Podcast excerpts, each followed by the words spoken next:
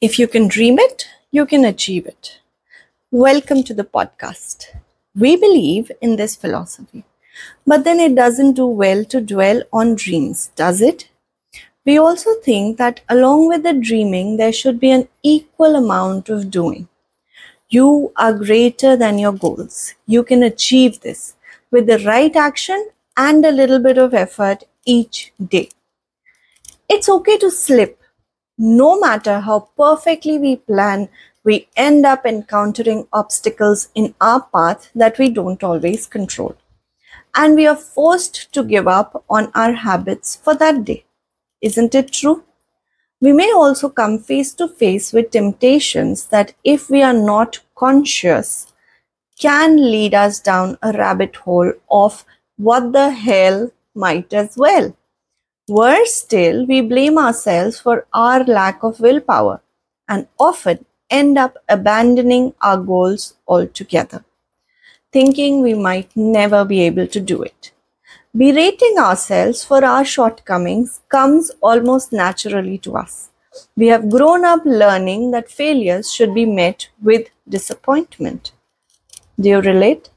It's important to be kind to ourselves when we make mistakes when we give in to the temptation.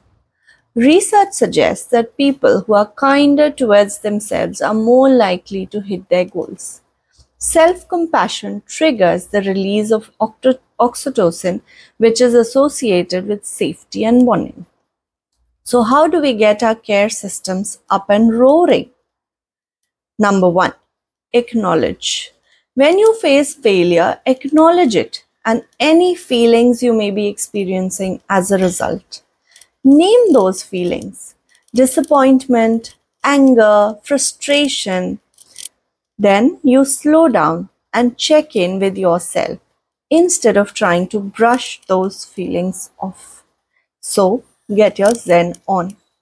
Number two, be kind. Are you being self critical? Pause to notice this and instead respond to yourself the way you would to a friend in a similar situation. Would you call them an idiot or a failure? Or would you tell them that they'll be just fine regardless? You know, that big, warm hug? Number three, normalize. Remind yourself of the humanness of your experience. We all fail at habits. Remind yourself that you're only human, as are we all. It's really okay. Criticism has long dominated our self-talk to the point where we where even minor slip-ups can seem like grave transgressions. But maybe it's time for another C word to hog on a little of the limelight. One that helps us get to our goals. This C word is called compassion. Having compassion 24 7. Here's another C word for you, which is congratulations, and another celebrate. So today we have learned how self compassion can help us with our habit goals. We learned that slip ups are normal and human, so there's no need to be hard, harsh with yourself. Give yourself one big hug and maybe from me too. And I will see you again soon.